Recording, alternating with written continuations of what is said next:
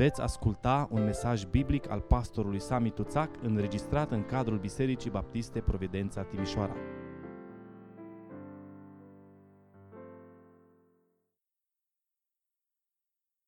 Deschidem Scriptura în Evanghelia după Matei, capitolul uh, 7. E un pasaj din predica de pe munte, parte din concluzia predicii de pe munte. Matei, capitolul 7, versetele 13 și 14.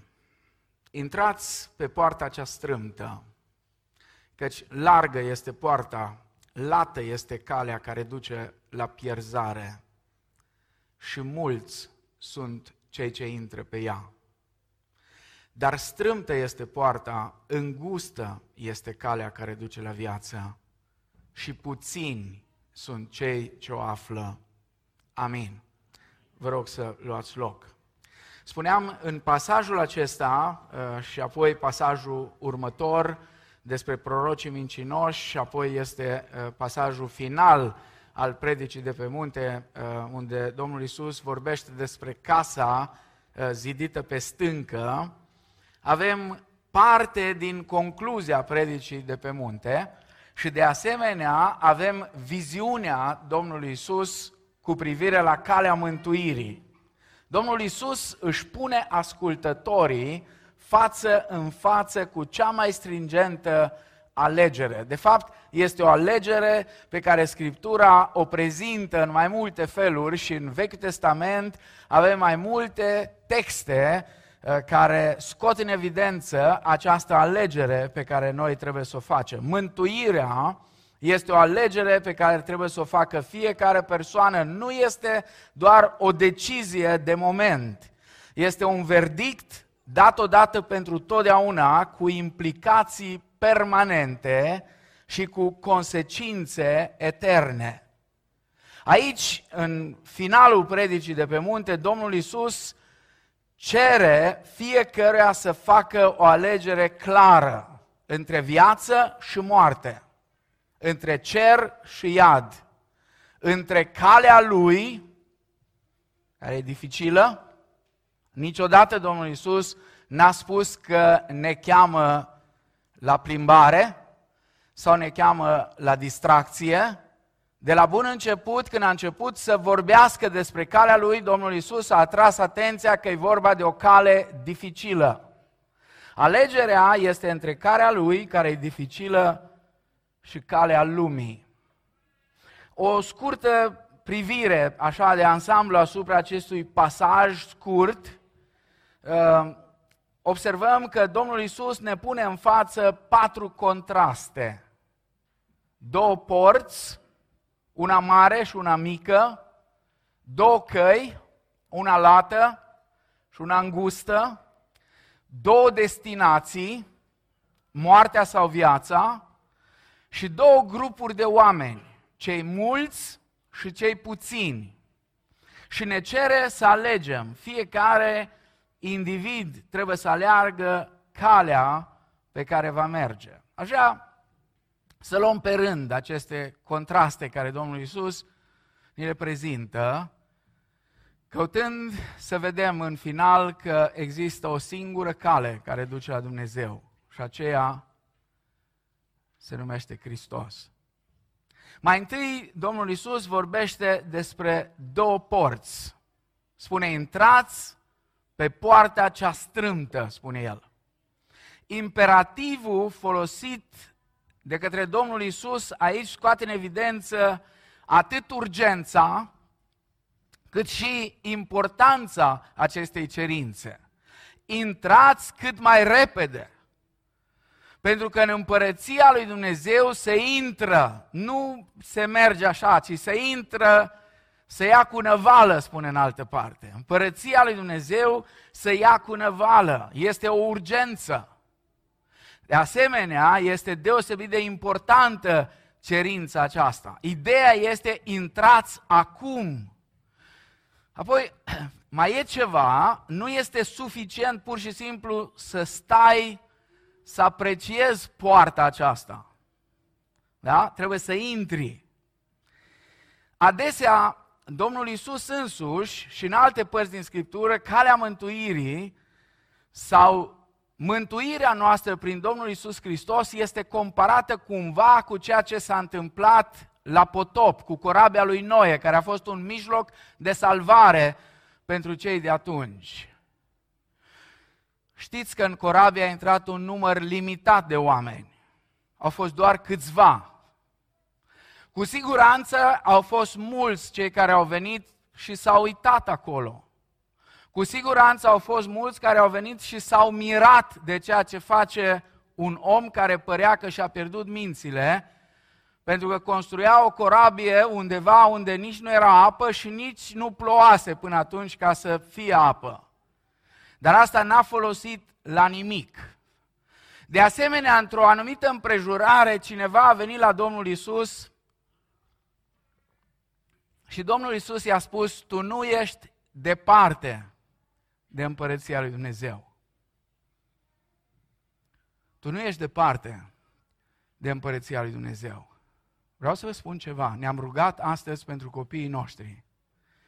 Copiii noștri nu sunt departe de împărăția lui Dumnezeu. Ei sunt mult, mult mai aproape decât foarte mulți oameni. Dar nu este suficient să știm că ei sunt aproape de împărăția lui Dumnezeu. Noi trebuie să ne asigurăm de-a lungul anilor că ei intră în împărăția lui Dumnezeu. Mi-amintesc cu ani în urmă, era un, un băiat, un frate de acum, care venea la Betel de ani de zile. Era chiar implicat într-o anumită lucrare, era implicat puternic, nu așa? Și într-o dimineață, într-o duminică dimineața, când eu m-am dus la cursul de catecheză, l-am găsit acolo. Am crezut că a venit să mă ajute. Și am întrebat, tu ce faci aici? Păi vreau să mă botez. Serios? Serios? Vrei să te botezi? Păi tu nu ești botezat? Și mi-a spus nu. M-am bucurat mult de el, sigur, pe urmă uh, l-am cunoscut mai bine, dar omul acesta i-a luat ceva vreme să înțeleagă că era aproape de împărăția lui Dumnezeu, dar nu era în împărăția lui Dumnezeu. Am cunoscut de-a lungul anilor de slujire pastorală persoane care veneau la adunare mai frecvent decât unii membri. Mai frecvent decât unii membri. Dăruiau la biserică mai serios și mai frecvent decât unii membri. Erau aproape de împărăție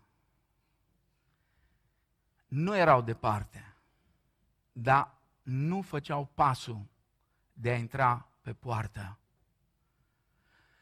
Este o urgență, spune Domnul Isus. Intrați acum.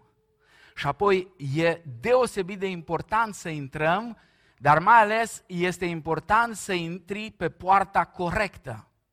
Pentru că există o singură poartă care se deschide spre calea care duce spre cer. La Ioan, capitolul 10, cu versetul 9, Domnul Isus spune, eu sunt ușa. Eu sunt ușa. Dacă intră cineva prin mine, va fi mântuit. Pentru că singura alternativă la poarta cea strâmtă, la ușa care este Isus, este poarta cea mare, poarta cea largă. Nu există cale de mijloc, nu sunt mai multe opțiuni, ci numai două. Știu că asta sună ciudat într-o societate pluralistă în care noi trăim, în care nu ai voie să spui că tu numai deții adevărul sau tu ești cel care are adevărul. Pentru că sunt unii capabili să spună că ceea ce spunem noi aici sau împărtășim aici este un discurs al urii pentru că nu apreciem și celelalte căi. Dar Scriptura este cât se poate de clară. Nu există opțiune de mijloc decât calea cea corectă sau cea greșită. Opțiunile sunt simple și directe. Cea corectă și cea greșită, cea adevărată și cea falsă, calea lui Dumnezeu sau calea noastră. Sigur, sunt oameni care spun, stai puțin, lucrurile nu sunt chiar așa de simple. Sunt atâtea religii.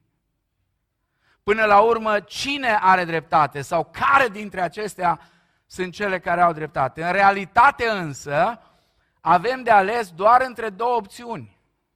Prima opțiune are de-a face cu religiile care se bazează pe merite și realizări umane. Și a doua opțiune este creștinismul biblic, care se bazează pe meritele lui Isus Hristos și pe ceea ce Domnul Isus Hristos a făcut. Nu pe merite umane, ci pe ceea ce a făcut Hristos. Mântuirea nu este un sistem bazat pe merit, în care oamenii lucrează ca să câștige favoarea lui Dumnezeu. Apostolul Pavel, în epistola către romani, și dacă aveți scriptura, vă rog să deschideți la Romani, capitolul 3, versetele 10 și 12, spune, după cum este scris, nu este niciun om neprihănit, niciunul măcar. Nu este nici unul care să aibă pricepere, nu este nici unul care să caute cu tot din adinsul pe Dumnezeu. Și apoi continuă și de la versetul 21 la 24, Pavel spune ce a făcut Dumnezeu prin harul lui pentru acești oameni care nici unul dintre ei nu se califica să fie plăcut lui Dumnezeu. Dar acum s-a arătat o neprihănire pe care o dă Dumnezeu fără lege, despre ea mărturisesc legea și prorocii, și anume neprihănirea dată de Dumnezeu care vine prin credința în Isus Hristos pentru toți și peste toți cei ce cred în El. Nu este nicio deosebire, căci toți au păcătuit și sunt lipsiți de slava lui Dumnezeu și sunt socotiți neprihăniți fără plată prin harul său, prin răscumpărarea care este în Hristos Isus. În realitate, alegerea este între multitudinea de religii care se bazează pe realizările umane și creștinismul biblic care se bazează pe Hristos. Nu există altă opțiune. Chiar dacă, mă rog, asta s-ar putea să nu sune foarte plăcut pentru urechile atât de finuțe a omului din secolul 21. Al doilea contrast pe care Domnul Isus ne-l prezintă aici are de-a face cu două căi. Iar cele două căi sunt corelate cu cele două porți. Una este largă și ușoară, cealaltă este îngustă și dificilă. Alegerea care trebuie făcută este aceeași care a fost din totdeauna. Ori carea largă și aglomerată a celor lipsiți de evlavie, ori calea îngustă a celor evlavioși. Calea largă, cu siguranță, este mai ușoară. Calea largă nu are limitări nu are nici borduri. Am văzut venind încoace pe drum, uh, pe calea Lugojului, că se pun borduri. Și e bine că se pun borduri. Calea largă nu are borduri, nu are niciun fel de graniță. Este plină de toleranță. Și știți ceva? Calea largă este plină și de religie. E atât de multă religie pe calea cea largă este calea care îi se pare omului că este bună. Scriptura spune multe căi îi se par omului că sunt bune. Calea religiei este una dintre ele. Pe calea religiei sunt foarte mulți oameni. Pentru că contrar cu ce încearcă unii sau alții să spună, majoritatea covârșitoare a oamenilor care trăiesc în vremea aceasta pe pământ, din 8 miliarde de oameni, majoritatea covârșitoare sunt oameni religioși. Prea puțin sunt cei care nu sunt religioși.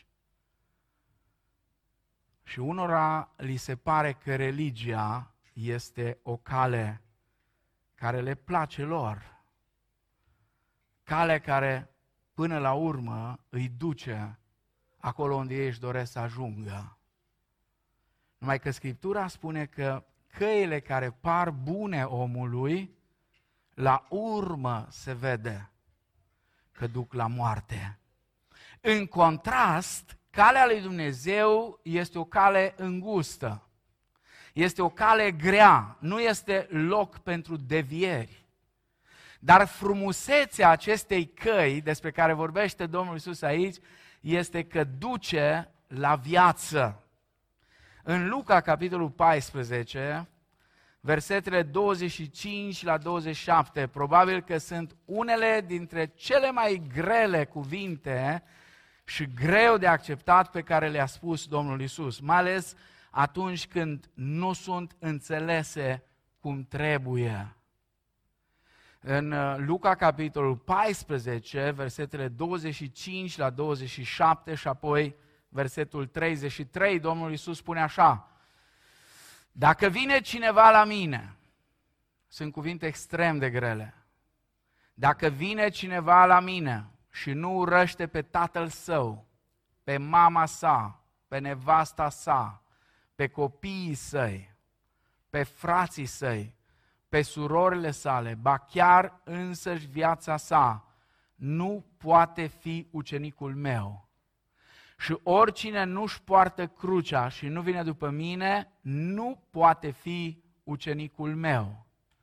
Tot așa spune în versetul 33, oricine dintre voi care nu se leapă de tot ce are, nu poate fi ucenicul meu. Sigur, nu îmi permite timpul să facem o exegeză pe ceea ce spune Domnul Isus acolo în Luca. Domnul Isus nu ne îndeamnă să ne urâm nici copiii, nici soțiile, nici soții, uh, nici pe cei dragi. Nu, nu despre asta e vorba. Ci e vorba despre prioritatea supremă care trebuie să o avem întotdeauna în minte, legată de dragostea noastră supremă pentru El. Dacă mă iubiți, spune Domnul Isus, veți păzi poruncile mele. Dacă îl iubim pe Domnul, nu avem nevoie de cineva care să ne spună, uite așa trebuie să faci, uite așa trebuie să faci, uite așa. Dacă mă iubiți, spune Domnul Isus, dacă mă iubiți mai mult decât orice pe lumea asta, dacă faceți din mine prioritatea supremă a iubirii voastre, atunci, cu adevărat, sunteți ucenicii mei. Domnul Isus n-a prezentat niciodată creștinismul ca pe o opțiune plăcută pentru suflete slabe și șovăielnice. Atunci când cineva devine creștin, el declară război iadului, iar iadul ripostează. Și Domnul Isus atrage atenția în Ioan 16 și spune, v-am spus aceste lucruri pentru ca ele să nu fie pentru voi un prilej de cădere. Au să vă dea afară din sinagogi, ba încă va veni vremea când oricine vă va ucide să creadă că aduce o slujbă lui Dumnezeu. Și se vor purta astfel cu voi pentru că n-au cunoscut nici pe Tatăl, nici pe mine. V-am spus aceste lucruri pentru că atunci când le va veni ceasul să se împlinească, să vă aduceți aminte că vi le-am spus. Nu vi le-am spus de la început pentru că eram cu voi. Și lucrurile acestea s-au întâmplat chiar în primul secol, chiar cu prima generație de creștini. Au fost unii chiar atunci dintre evrei, mai întâi și apoi, desigur, dintre neamuri, în mijlocul căreia biserica a început să crească, care au crezut că aduc o slujbă lui Dumnezeu. Și asta s-a întâmplat de-a lungul secolelor. Dacă veți citi istoria mișcării Anabaptiste, probabil cea mai persecutată grupare creștină din istorie, veți vedea cum au fost persecutați atât de catolici, cât și de frații lor protestanți, de frații lor cu care au luptat împreună pentru acele principii fantastice, sola Scriptura, sola fide, sola grația, solus Christus, soli Deo gloria. Au luptat împreună pentru asta. Dar pentru că ei au vrut o viață mai profundă cu Domnul. Pentru că au vrut ca din biserică să facă parte numai cei născuți din nou. Pentru că au vrut ca biserica să fie separată de stat. Pentru că au visat o biserică liberă într-un stat liber. Au fost uciși, au fost persecutați de toți. Domnul Isus a atras atenția asupra acestor lucruri. Repet, el n-a prezentat creștinismul ca o opțiune plăcută pentru oameni șovăielnici. Pentru că a-L urma cu adevărat pe Hristos presupune întotdeauna un cost imens. Unii sunt gata să-L plătească, iar alții nu. Probabil că mâine, când copiii noștri vor merge la școală, în școlile publice, nu va fi nimeni acolo care să-i ridice în picioare și să-i umilească. Dar noi, cei care am crescut într-un sistem opresiv, noi ne amintim uneori cu groază de clipele acelea ale primei zile de școală, care nu erau pentru noi niște zile plăcute. Prima zi de școală era o povară pentru cei mai mulți dintre noi atunci. În prima zi de școală, încă de la început, era un atac psihologic greu de descris. Eram ridicați în fața întregii clase, eram ridiculizați, eram batjocoriți de mici și până am crescut mari. Mi-amintesc în clasa nouă de liceu. Am venit în Timișoara, am venit de la țară și aveam o profesoară de română.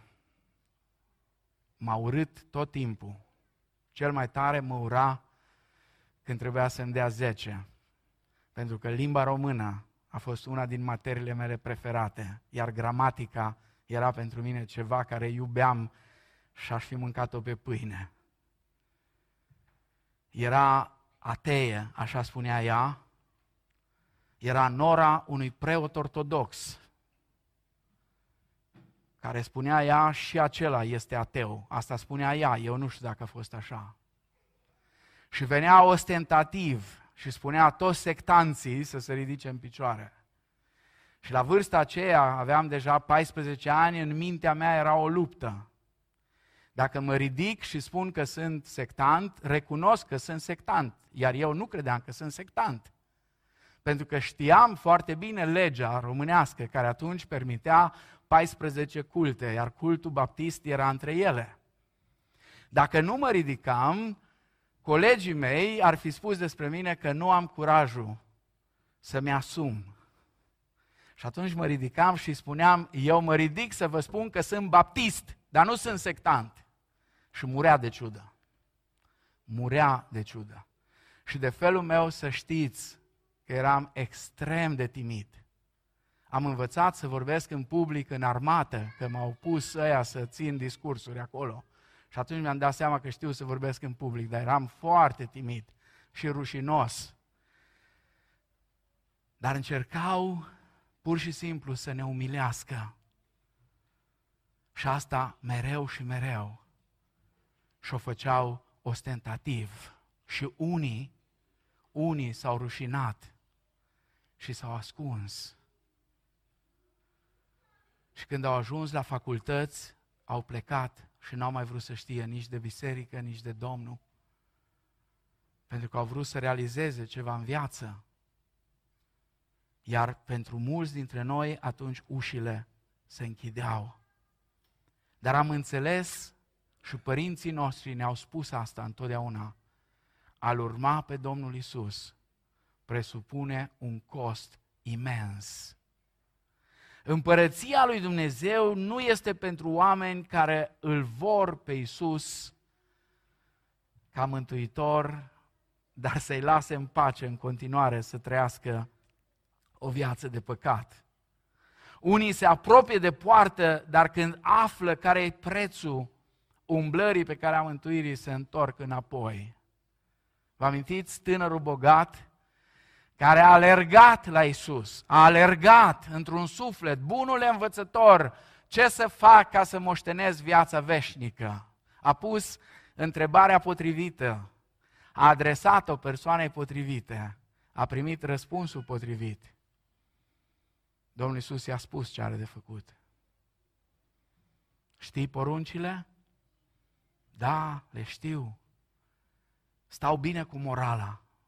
Ok, e foarte frumos, dar îți mai lipsește un lucru. Du-te, vinde tot ce ai, dă la săraci și vei avea o comoară în ceruri. I-a dat răspunsul potrivit, dar i-a luat decizia nepotrivită. A plecat, întristat de tot, căci avea multe bogății, spune Scriptura. Adică era legat de niște lucruri pe care nu dorea să le lase. Când a înțeles că trebuie să urăști toate lucrurile astea și să renunți la ele, n-a vrut să plătească prețul. De aceea creștinii de pe vremuri, când s-au gândit la calea aceasta îngustă, au scris cântarea aceea, calea îngustă e greu de urmat. În varianta veche era pe calea îngustă e luptă, plăceri, deșertăciuni pe anus. Nu e împodobită, dar e dreaptă. Și e bună că își duce în sus. Și mai e ceva fantastic. Pe calea aceasta nu suntem singuri.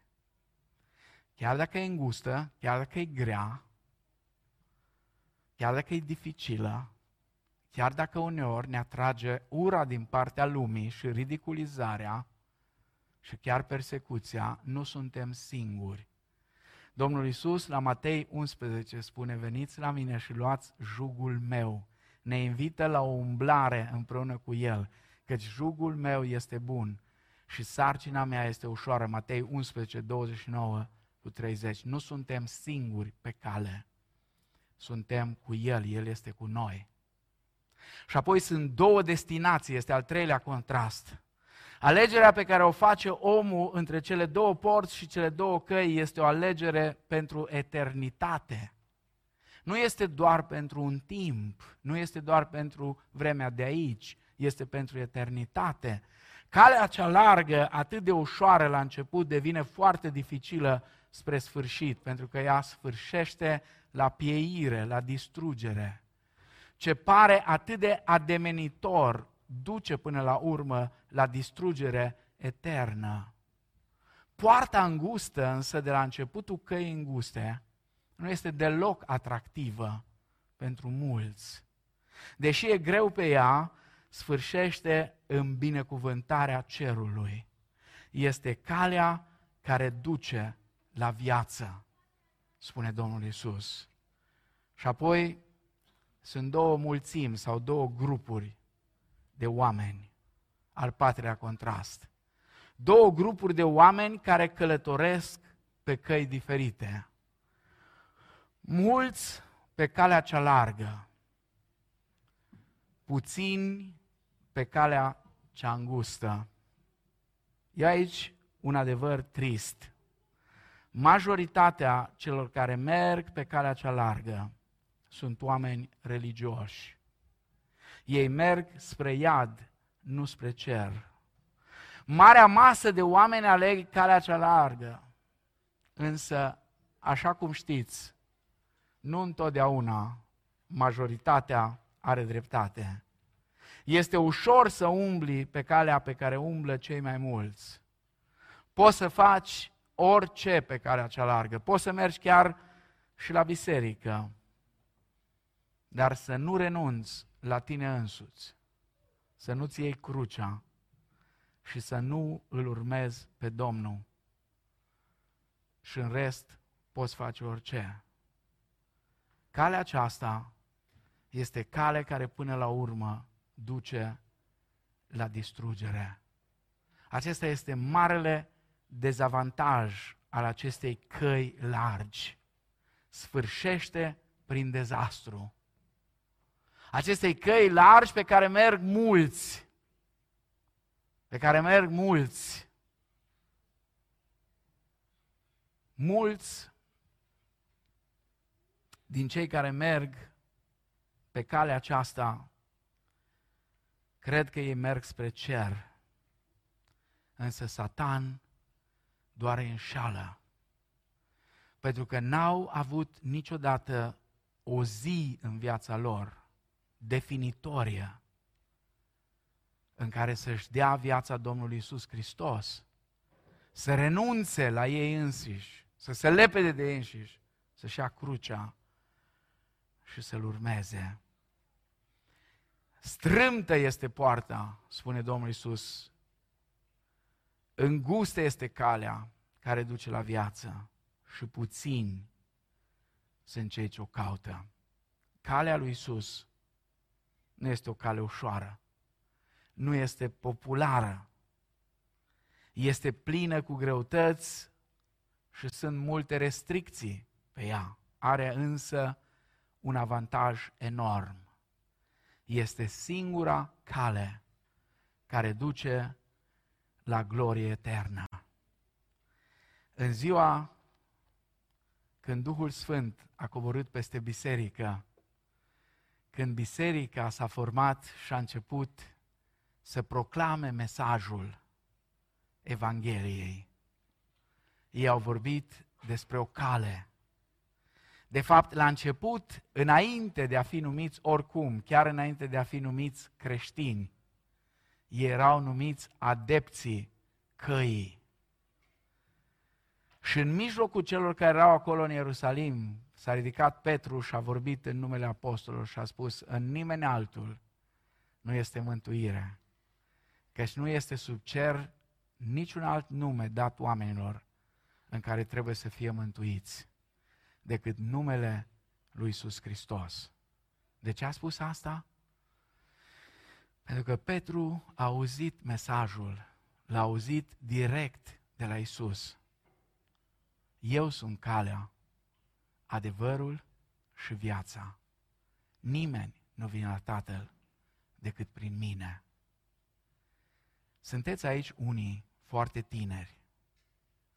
Vă confruntați cu tot felul de întrebări. Sunteți la începutul vieții și a formării voastre. Vă gândiți care e calea pe care să mergem.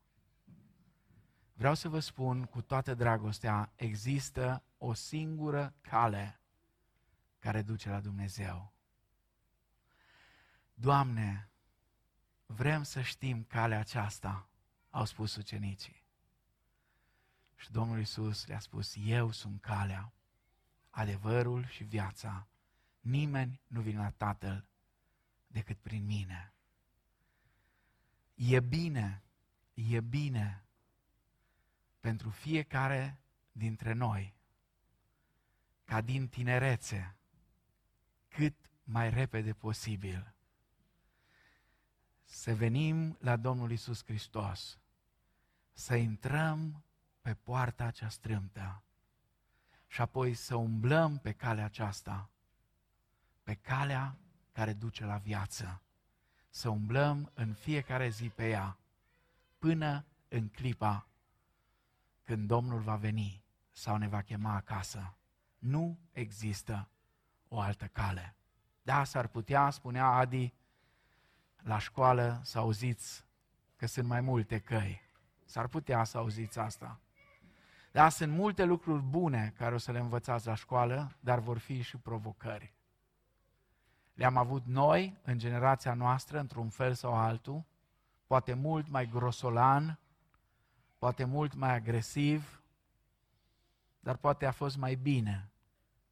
Acum s-ar putea ca provocările să nu fie atât de agresive și atât de grosolane, dar s-ar putea să fie mai parșive și s-ar putea să vă prindă pe unii în plasă.